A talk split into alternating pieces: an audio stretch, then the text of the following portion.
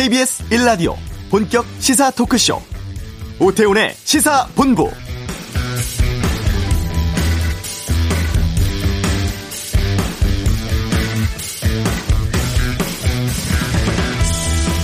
수도권은 지금 강화된 거리두기 2단계, 이른바 2.5단계 시행 중입니다.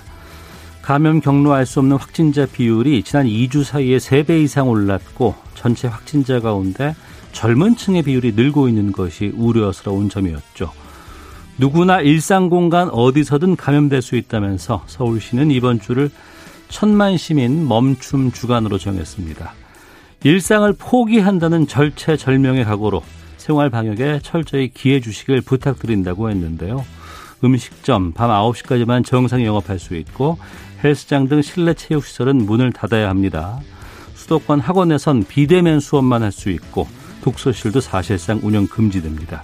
요양병원, 요양시설도 오는 9월 6일까지는 면회가 금지되는데요.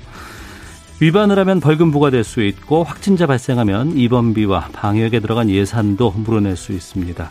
오태훈의 시사본부 잠시 후 이슈에서 중앙사고 수습본부 연결해 강화된 거리두기에 대해서 알아보겠습니다. 사법부에 대한 국민 불신이 깊어지는 것을 전직 대법관은 어떻게 보고 있을까요? 아, 유튜브로도 활동 중인 박일환 전 대법관 잠시 뒤에 만나겠습니다. 2부 외교전쟁 사의 표명한 아베 총리에 대해 다루고 시사구말리 민감한 정치권 이슈에 대한 다양한 의견 듣겠습니다. 오태훈의 시사본부 지금 시작합니다. 네. 어, 사회적 거리두기 3단계 전에 2.5단계 강화된 방역 조치가 시행되고 있습니다. 구체적으로 어떤 조치인지 또 혼선은 없는지 현장에서 잘 지켜지고 있는지 좀 여쭤보도록 하겠습니다. 보건복지부 대변인도 맡고 계십니다. 중앙사고수습본부의 손영래 전략기획반장을 연결하겠습니다. 안녕하십니까? 예, 안녕하십니까? 예. 지금 코로나19 재확산되고 한 보름 가까이 지나고 있습니다. 지금 예. 상황 어떻게 보고 계세요? 어, 일단 대규모 유행의 좀 초기 단계로 진입하고 있다라고 판단하고 있습니다. 예. 지금 수도권의 경우에는 8월 16일 날 200명 정도의 환자를 초과한 이후에 음. 지금까지 계속 200명 이상 환자가 나오다 오늘 이제 겨우 200명에서 어, 좀 떨어지는 숫자가 나왔습니다. 네. 예, 그 외에도 뭐 경로 이상 환자도 거의 한 20% 가까이 증가하고 있고 음. 그리고 사실은 중심 집단이라고 할 수 있는 사랑제일교회 쪽이나 광복절 집회 쪽에 확진자분들을 저희가 아마 검사를 많이 못한 분들이 계셔서 예. 그분들로 인한 2차, 3차 전파가 함께 좀 확산되고 있는 시기로 보고 있어서 음. 문제를 굉장히 위험한 시기로 보고 있습니다. 그 대규모 확산의 초기 단계라고 말씀해 주셨는데 예. 그러면 이 의미는 초기 단계에서 잘하면 잡을 수 있다는 것인지 아니면 초기이기 때문에 앞으로 더 확산될 수밖에 없다고 보시는지요? 어, 잡을 수 있다라고 보고 있습니다. 아. 저희가 수도권 쪽에 사회적 거리두기를 2단계로 상향시킨 게 예. 예, 지난주 일요일이었습니다. 음. 예, 그래서 그쪽에 아마 거리두기의 효과가 좀 같이 나올 때가 이제 분명히 됐기 때문에 네. 그런 효과들이 좀 잘 나오고 어. 여기에서 좀 어, 시민들께서 함께 노력을 좀 해주신다 그러면 네. 이거를 좀 초기에 확산되지 않고 어. 상승 추이를 꺾어낼 수 있을 거라고 지금 기대를 하고 있는 중입니다. 예, 그렇게 가야 할 텐데요. 3단계까지 가야 되느냐 마느냐 참 얘기가 많았는데 예. 그 중간 단계 한 2.5단계가 등장을 했습니다. 예. 이 배경을 좀 설명해 주세요. 지금 사실 어 뭐 그러니까 이른바 2.5단계라고 불리는 요 강화된 2단계 조치도 네. 굉장히 많은 이제 어, 이 민생의 피로와 민생의 괴로움을 야기시킵니다. 예. 많은 자영업자분들이 한 37만 개에 달하는 업소들이 지금 운영을 제한받거나 운영을 못하는 상태에 빠지고 있습니다. 예. 이런 단계에서도 굉장히 국민들의 괴로움이 큰데 음. 3단계는 사실은 굉장히 어마어마합니다. 네. 이게 한 37만 개가 아니라 수백만 개의 이, 이, 이 다중 이용 시설들이 제한을 받게 되는 조치인지라 음. 워낙 광범위한 시민층의 피해가 예상됩니다. 따라서 그 부분들을 좀 최후의 카드로 아껴놓고 네. 현재는 좀 가장 위험하다고 생각되는 확산 회로들, 음. 가장 많이 감염이 유발되고 있는 회로들을 차단하는 좀 핀포인트 전략을 좀 만들어서 네. 우선 2.5단계를 통해서 수진을 치고 이걸 좀 막아내자 어쨌든 간에 라고 하는 전략으로 해주시면 감사하겠습니다. 네. 구체적으로 좀 여쭤보겠습니다. 음식점이라든가 커피 전문점 같은 경우에는 아, 그 영업이 제한되는 거 아니에요? 예, 그렇습니다. 근데 왜 이쪽이 이렇게 제한돼야 한다고 보셨는지요? 그러니까 우선 첫 번째로 지금 젊은 층 감염이 증가하고 있습니다. 예. 그래서 젊은 층들의 감염을 서로 이렇게 전파시키는 고리를 좀 차단해야 된다는 데 주 목적이 있고요. 예. 특히 젊은 분들은 증상이 없는 경우가 많아서 음. 이런 무증상 적분들이 감염을 널리 유포시킨 다음에 그 감염이 다 지역 사회로 들어가거나 고령층으로 확산될 가능성이 있습니다. 음. 그렇다 보니까 우선 좀 주목했던 부분들이 저녁 9시부터 이제 음식점들 특히 이 음식점들에는 주점도 다 포함됩니다. 네. 우리가 이른바 뭐 호프집이라고 부르는 부분들, 뭐 치킨집이라고 부르는 부분들 이런 음식점들의 어, 이 실내 영업을 좀 중단시키고 포장 배달만 좀 하게끔 해서 음. 저녁에 술을 매개로 한 2차, 3차의 사회적 활동들을 좀 차단하겠다는 게 일단 큰 목적 중의 하나입니다. 네. 또한 이 프랜차이즈점 커피 음식점 같은 경우도 네. 예, 프랜차이즈점 커피나 음료 전문점 같은 경우도 좀 주로 젊은 분들이 상당 시간 머무면서 음. 많은 대화를 한다든지 이러면서 감염이 좀 확산되는 루트를 가지고 있습니다. 음. 네, 그 부분들도 그래서 아예 이 프랜차이즈형 카페 같은 데서는 매장 내에서의 음식과 음료 섭취를 좀 금지하는 조치를 취하게 된 겁니다. 네. 아예 운영할 수 없는 운영이 중단되는 고위험 시설은 어떤 업종들이 해당되나요?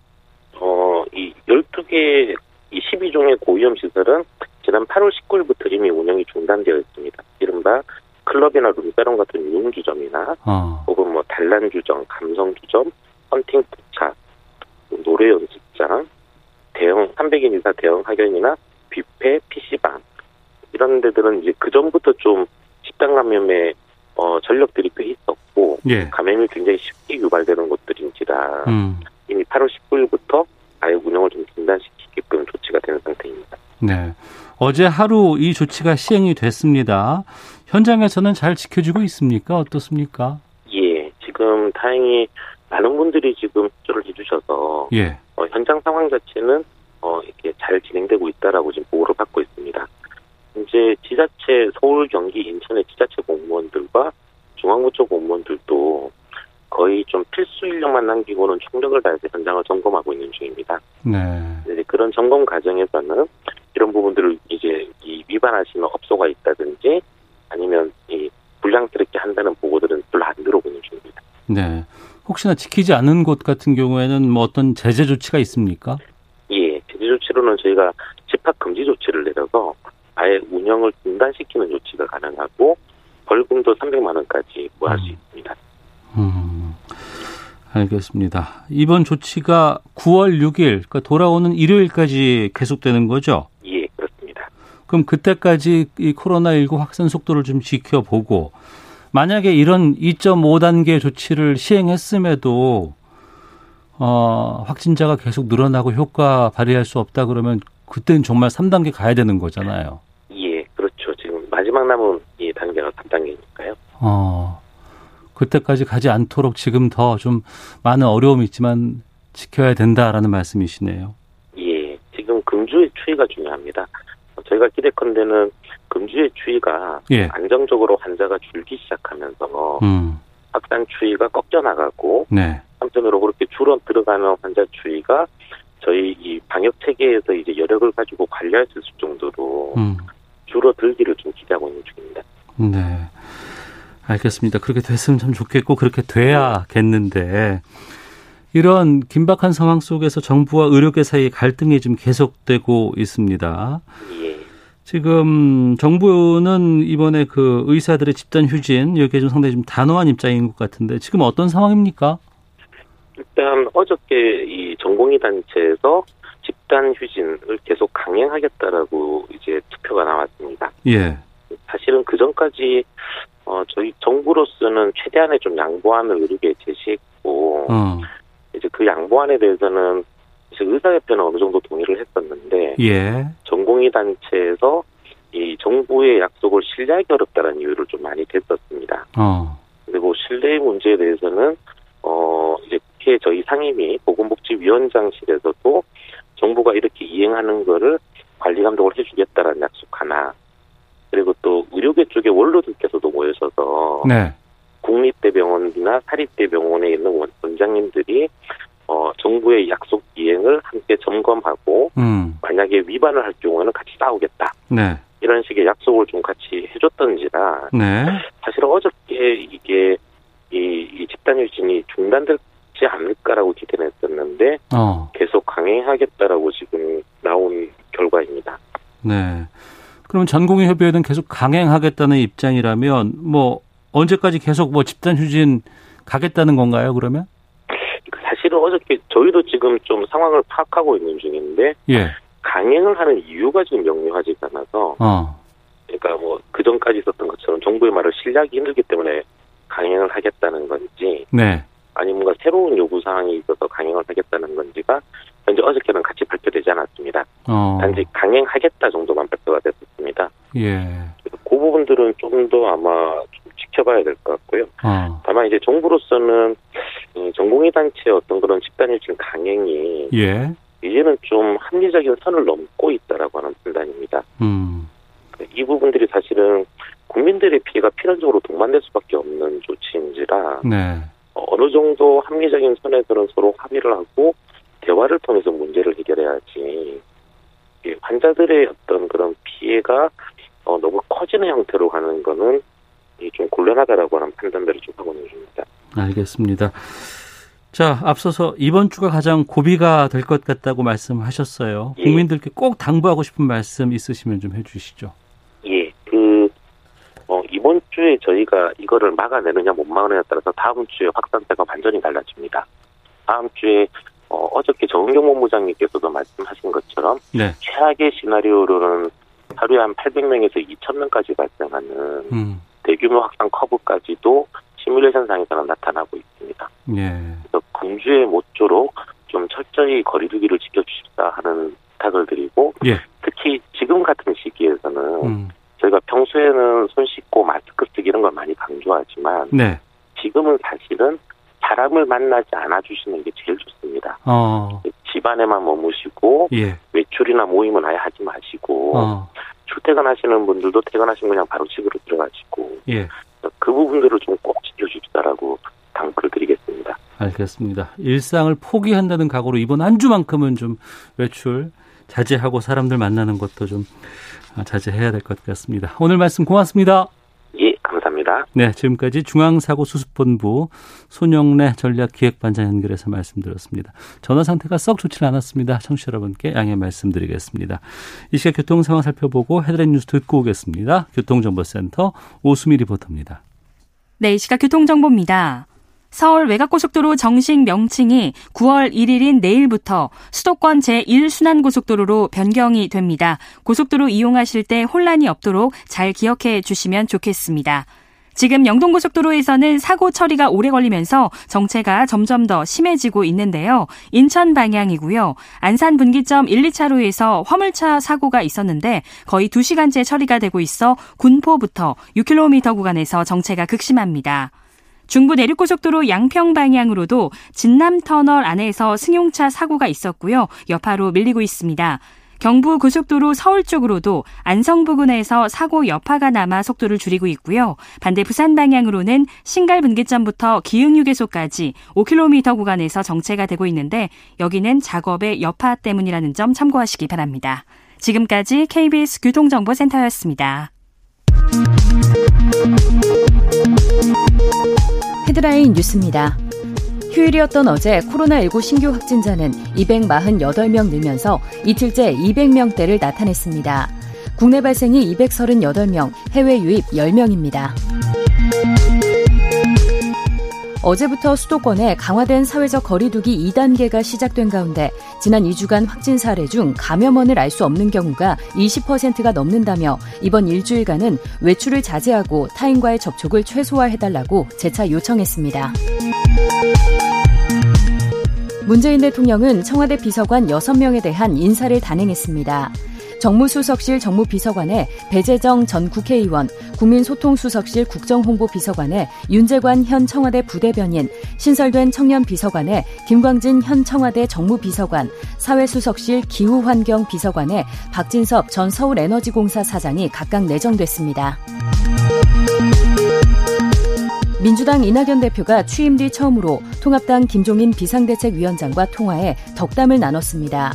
또 원구성 파행을 지적한 것과 관련해서는 오늘 최고위원회의에서 상임위원장 재분배 관련 논의를 할 것으로 알려졌습니다.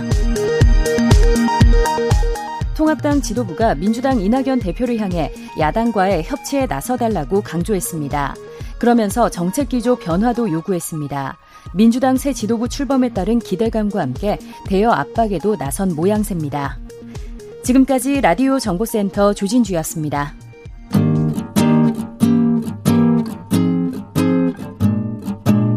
KBS 1라디오 오태훈의 시사본부 여러분의 참여로 더욱 풍성해집니다.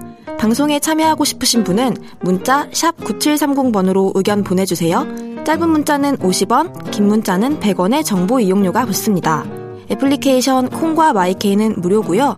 시사본부는 팟캐스트와 콩, KBS 홈페이지를 통해 언제나 다시 들으실 수 있습니다. 많은 참여 부탁드려요. 네, 최근 집회를 허용했다고 판사 탄핵을 요구하는 청와대 청원글이 20만을 넘기도 했습니다. 또 여기에 뭐 정치인이라든가 정부 인사까지 나서서 판사를 비난하고 나서는 것이 사법부의 독립을 해치는 행위다라는 목소리도 있고요. 사법부에 대한 국민 불신이 깊어지는 것을 전직 대법관은 어떻게 보고 계실까요? 자, 오태훈의 시사본부, 어, 전직 대법관이셨고요. 지금은 10만 구독자를 보유하고 있는 유튜버로 활동하고 계십니다. 박일환 전 대법관과 함께 최근에 사법부 불신 또 침해에 대해서 말씀 나눠보도록 하겠습니다. 어서 오세요. 예, 반갑습니다. 예.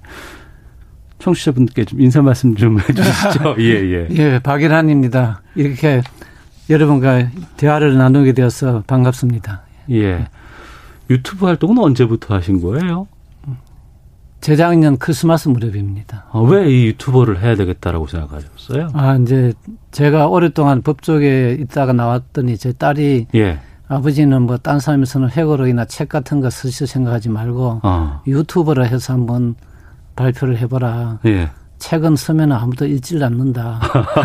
그렇게 해서 한번 그, 그런 수도 있겠다 해서 한번 예. 몇 번을 찍어봤습니다. 아. 아, 그러다 보니까 별로 반응이 없었는데 예. 한 4개월 지나서 갑자기 언론에 노출되면서 폭발적으로 이제 반응이 생겨가 아.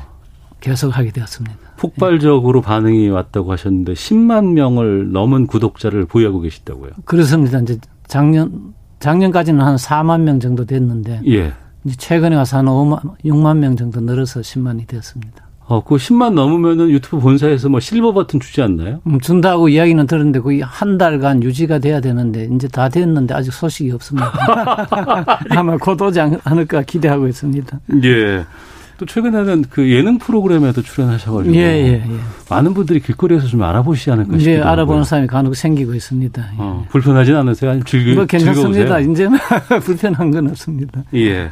그러면 어떤 콘텐츠들로 좀 구성하는지도 좀 궁금하네요. 이제 주로 이제 판결이나 판례 음, 네. 또는 이제 법원에서 제가 겪은 뭐 옛날 어떤 이제 사안 사건이나 어. 또 이제 법률 변경 같은 거 예. 어, 그런 거 하고 있습니다. 근데 그런 걸 다루는 건 매체가 많이 있잖아요. 그럼에도 불구하고 이렇게 뭐 10만 유튜버까지 될 정도로 인기를 끌고 있는 이유는 뭐라고 이제 보세요? 뭐 매체는 많이 있지만 이제 네. 언론에서나 또는 조금 비상적으로만 한 것을 제가 조금 더 이제 구체적으로 음. 그 문제점도 지적하고 네. 또 앞으로 우리가 나가야 할 방향 같은 것도 좀 제시를 하는 하고 또 독자들의 의견도 묻고 이런 형식으로 하고 있습니다. 예. 좀 불편한 질문을 좀 드려볼까 하는데 예. 유튜브라는 공간이 워낙에 다양한 사람들이 많은 지식들을 쏟아내고 그 안에는 가짜 뉴스도 참 많이 있다고 그렇습니다. 합니다. 예.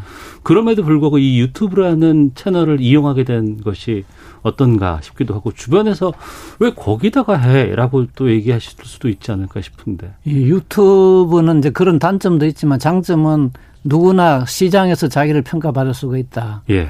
그 누구를 통해서 또는 뭐 언론사를 통해서 내가 발표하는 것이 아니고 어. 내가 해서 아무 누구의 제약 없이 시장에 그것을 이제 올려가지고 독자를 에게 보여줄 수 있다는 것이 큰 장점인 것 같습니다. 물론 이제 그것이 가짜 뉴스 이런 걸 올리면은 그 시장에서도 이제 도태되니까 어. 이제 그런 것은 어떻게 보면은 가장 우리 경쟁사에서 맞는 것이 아닌가. 음. 어, 누구의 다른 사람의 어떤 뭐 찬스를 아빠 찬스를처럼 그런 것도 없고 네. 또뭐 누구 방송사나 유튜브 회사에 우리가 연락을 해서 좀 실어달라고 로비할 필요도 없고 음.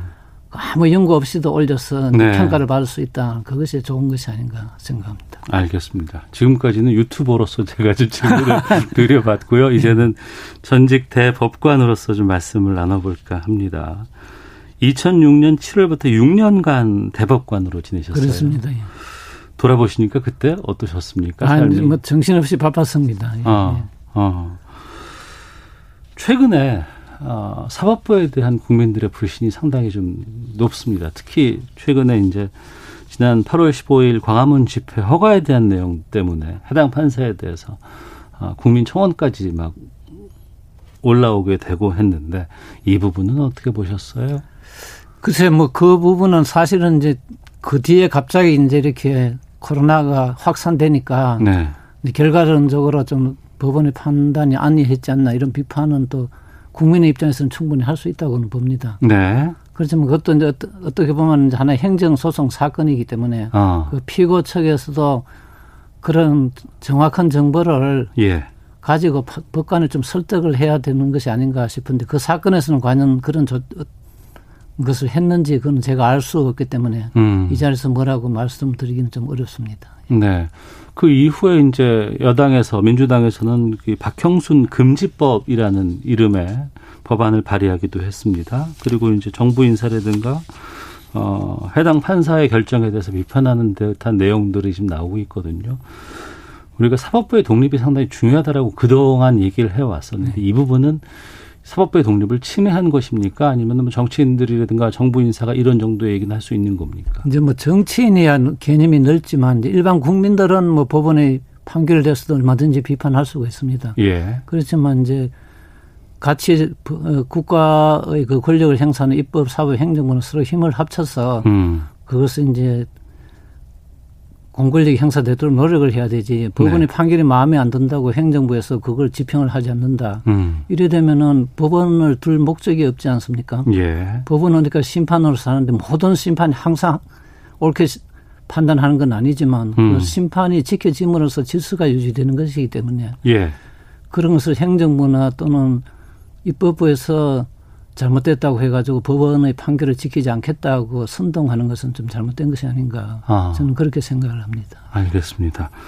그러면 그 대법관님께서 보시기에 최근에 시민들이 이제 사법부에 대해서 여러 가지 얘기들 하고 불신이 있다고 말씀하시는데 이 상황을 어떻게 인식하고 계시는 거예요? 저는 참 그거는 상당히 법원으로서도 안타깝다 그런 생각이 들고 법원 구성원들이 조금 더 국민들의 마음을 얻기 위해서 더 노력을 해야 된다고 생각을 합니다. 어, 그 국민들의 마음을 얻기에 최근에가 좀 부족했나요? 아니면은 그 전부터 잘 드러나지 않았는데 이번에 좀 드러난 뭐, 드러나지는 않았지만 최근 한 10년간 그런 어. 점이 좀 부족한 것이 아닌가 저는 그렇게 생각을 합니다. 왜냐하면 어. 재판은 개개 사건을 하는데 예.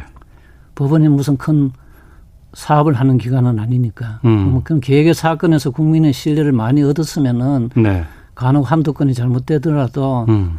국민들이 양해를 할 것인데 그런 신뢰가 많이 좀 부족한 상황에서 최근과 같은 이런 사태가 생기니까 네. 더 나빠진 것이 아닌가 그런 생각을 합니다. 예.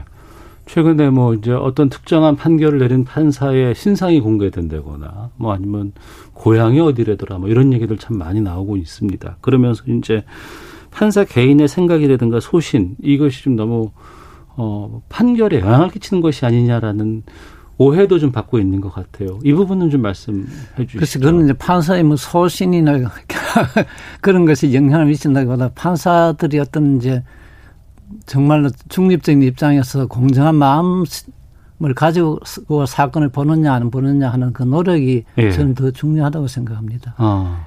보통은 이제 모든 사람이 다 편견, 선입견 같은 것을 가지고 있지 않겠습니까? 음. 판사라도 그것을 배제하려고 노력은 하지만 어느 정도는 또 있다는 것도 우리가 인정을 해야 되는데 네. 그런 것이 이제 조금 더 국민들 눈에 음. 드러나니까 그런 것이 아닌가 이런 생각도 해봅니다. 네, 방송을 듣고 있는 청취자께서 의견을 주셨는데요. 어, 전화번호 뒷번호 5754를 쓰시는 분께서 지금, 지금의 사법부가 국민의 법감정과 너무 동떨어져 있다고 생각합니다. 사람들이 오죽하면 집행유예 나라라는 말도 할까요? 라고 말씀해 주셨는데, 그러니까 좀 어떤 힘 있는 사람들 아니면은 좀 돈이 많은 사람들 여기에 좀 사법부가 관대한 것이 아니라는 부분들이 많이 좀 들어왔던 것 같아요. 어떻습니까? 글쎄, 뭐, 그렇게 생각하는 분도 많이 있긴 있는 것 같습니다. 예. 예. 어. 사법 불신 해결하기 위해서는 어떤 노력들이 좀 필요하다고 보세요? 지금 아까 제가 말씀드린 바와 같이 이제 판사들이 계계 사건에서 예. 결국 최선을 다해서 당사자를 납득시키는 판결을 하는 것이 어. 제일 우선이 아닌가. 그 판결문을 읽어서 납득이 되는 사건이 많으면 많을수록 예. 신뢰가 올라가는 것이고 예. 판결은 형식적으로 했지만 판결문을 읽어봐도 내가 왜 졌는지 모르겠다. 음. 이런 사람이 자꾸 많아지면은 결국 신뢰가 떨어지는 것 아니겠습니까? 네. 지금은 판결문 완전하게 공개가 되고 있는 건 아니죠. 완전하게 공개를 할 수가 없는 사정이 이제 그 프라이버시가 다 관련돼 있기 때문에 예. 그것을 이제 다 익명으로 처리를 해야 되는데 음. 그 많은 판결을 다 익명으로 그렇게 하는 데는 상당한 비용이 듭니다. 네. 그래서 이제 그런 것 문제가 해결돼야지 아마 그것도 해결되지 않을까 생각합니다. 아, 사법부의 독립도 상당히 중요합니다만 혹시라도 그래서는 안 되겠습니다만 또 그런 일이 없어야겠지만 잘못된 판결에 대한 어떤 뭐 징벌적인 어떤 부분들 책임 소재를 좀 명확히 한다거나 이런 부분에 대한 요구도 있는 것 같은데 의견을 좀 여쭙겠습니다. 이제 그것이 제일 어려운 문제죠. 예. 판결이라는 것은 판사 개개의 입장에서 봤을 때는 이제 결론적으로는 나중에 뭐 상급심에 가서 파기됐다 하더라도 네. 판사들은 또 자기 판결이 맞다고 또 생각을 하거든요. 네네. 네. 그러니까 그것이 과연 이제 잘못된 판결이냐 아니냐를 누가 또 그것을 판단할 것이냐. 음. 그걸 판단하는 사람이 생기면 또 그 사람한테 사법권의 독립이 또 침해될 우려가 있지 않느냐. 네. 뭐 이런 문제도 나오기 때문에 사실 그 판결이 잘못된 판사를 어떻게 할 것이냐 하는 것은 상당히 어렵습니다. 어. 우리나라는 이제 10년마다 재임명 제도를 임명해서 이제 판사를 걸러내고 있는데 재임용 제도를 예, 예, 통해서 예. 그것도 좀 많이 걸러내면은 또 재판의 독립을 오히려 침해했다고 어. 또 발언이 나오기 때문에 그 점이 상당히 어렵습니다. 예. 예. 국회에서 판사 탄핵할 수 있다면서요? 이제 탄핵은 최후의 수단으로 이제 탄핵 외에는 법관직을 그만두게 할 방법이 형벌하고 두 가지밖에 없기 때문에 네. 판사는 해임이나 면직이 안 됩니다 법상으로. 어, 예, 예. 그러니까 아주 큰 이제 파면을 하든지 아니면 약한 정직을 하든지. 음. 근데 중간 단계가 없기 때문에 네. 이제 파면 제도를 헌법에서는 이제 규정하고 있습니다. 어. 그리고 최근에 그 대법관 수를 세 배 이상 늘리는 법원 조직법 개정안이 발의가 됐다고 해요. 네. 이건 민주당의 이제 이탄희 의원이 대표 발의를 한 건데 대법관 수를 늘린다는 게 어떤 의미인지 또 이거 늘리면 사법부 좀 불신 해결에 도움이 될까요? 근데 대법관이라는 건 삼심을 하는 이제 법관을 늘린다는 거 아니겠습니까? 예, 예. 그런데 대법관 한 사람을 늘리면 또 그 보조 인력이 또 한 한 두 명 내지 세 명이 따라서 더 늘려가야 되고. 어. 근데 이것은 사실은 이제 우리가 1심, 2심, 3심 판사를 어, 어떻게 어느 정도 비율로 할 것이냐가 문제인데 예. 대법원을 크게 키우면 결국 1심, 2심에서 우수한 사람이 다 대법원으로 갑니다. 아. 그렇게 안 되겠습니까? 예, 예. 그럼 누구나 다 대법원 가서 재판 받아보겠다고 해서 더 사건이 또 더 늘어나게 됩니다. 어. 그러니까 그거는 옳은 방향이 아니고 예. 최소한으로 국민들은 1심에서 끝나는 것이 제일 좋지 않겠습니까? 그렇겠죠. 예. 그러니까 1심을 더 충실하게 하는데 우리가 인적인 물적인 자원을 쏟아야지. 어. 1심, 2심은 내버려 두고 대부분만 키워가지고 하면은 그는 탁상공론에 불과하다. 저는 그래 생각을 합니다. 예. 최근에 대법원 판결 같은 경우에 이제 중계된 적 꽤 있었습니다. 예. 그래서 보고 있으면 거의 뭐 한 시간 동안 소장을 읽기도 하고 판결문 낭독하기도 하고 그 대법원 업무가 실제로 어때요? 워낙에 또 자료도 방대하고 그걸 다 볼 수 있을까라는 생각이 들기도 하고요. 이제 그거는 이제 대법관들이 이제 다 자기 노하우가 있어가지고 네. 알아서 해야 됩니다만은 음. 우리나라 대법관은 사실 임기가 6년이고 단임을 하기 때문에 처음에 한 2, 3년은 정신없이 보내다가 네. 좀 익숙하려고 하면은 나갑니다. 익숙할 때 나간다. 네, 그렇기 때문에 사실은 어. 미국 같은 데는 종신제를 하고 있지 않습니까? 예, 예. 그리고 이제 사실은 그 짧은 뭐 6년 더 짧다고 하면 남들은 또 그렇지 않다고 생각하는 분들이 있을지 모르지만 음. 그 법적인 안정성이나 어떤 대법원의 어떤 신뢰성 이런 걸 본다면은 네. 상당히 좀 짧은 기간이다. 저는 그래 생각을 하고 그런 것도 좀 해결이 되어야지 되는 거 아닌가 생각합니다. 어. 우리 사회가 많이 발전하면서 여러 가지 상황들이 다 많이 바뀌어 왔지 네. 않습니까? 또 사법부의 변화도 사법부 내부에서도 또 외부에서도 많이 추진해 왔던 것으로 알고 있습니다. 하지만 그 번번이 좀 만족할 만한 성과를 거두지 못했다고 들었는데 왜 그렇다고 보세요? 사법부는 이제 사실 윤관 대원장 시절에 많은 그때 변화를 했습니다. 그래서 네. 이제 영장실질심사제도 도입하고 또 행정소송도 1심부터 하고 음. 또 특허 법원도 만들고 그 다음에 이제 그 다음 대본장님부터 해가지고는 이제 내실을 기하자고 해서 했는데 네.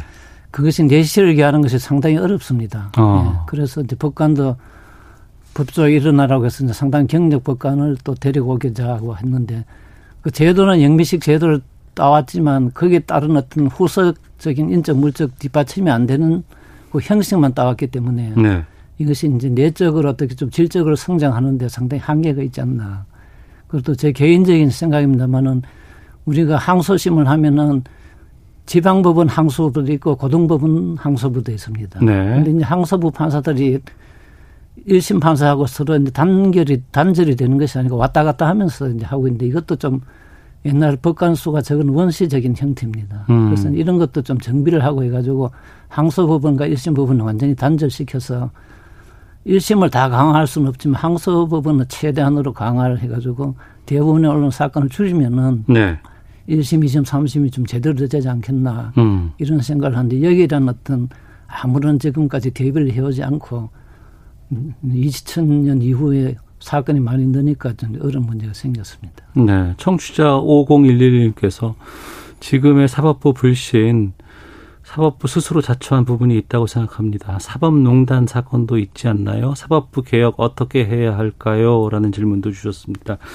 지금 박일환 전 대법관과 함께 말씀 나누고 있는데요. 아, 뭐, 최근에 그 법제도도 바꿔야 되겠지만 대법원 재판연구관의 업무 방식이라든가 마음가짐을 바꾸는 것이 또 우선이다라는 글도 지금 뭐 좀 있다고 합니다. 앞서서 내실을 기하기가 어렵다라고 하셨는데 사법부 스스로가 바꿀 수 있는 노력들 좀 저희가 기대를 해도 될까요?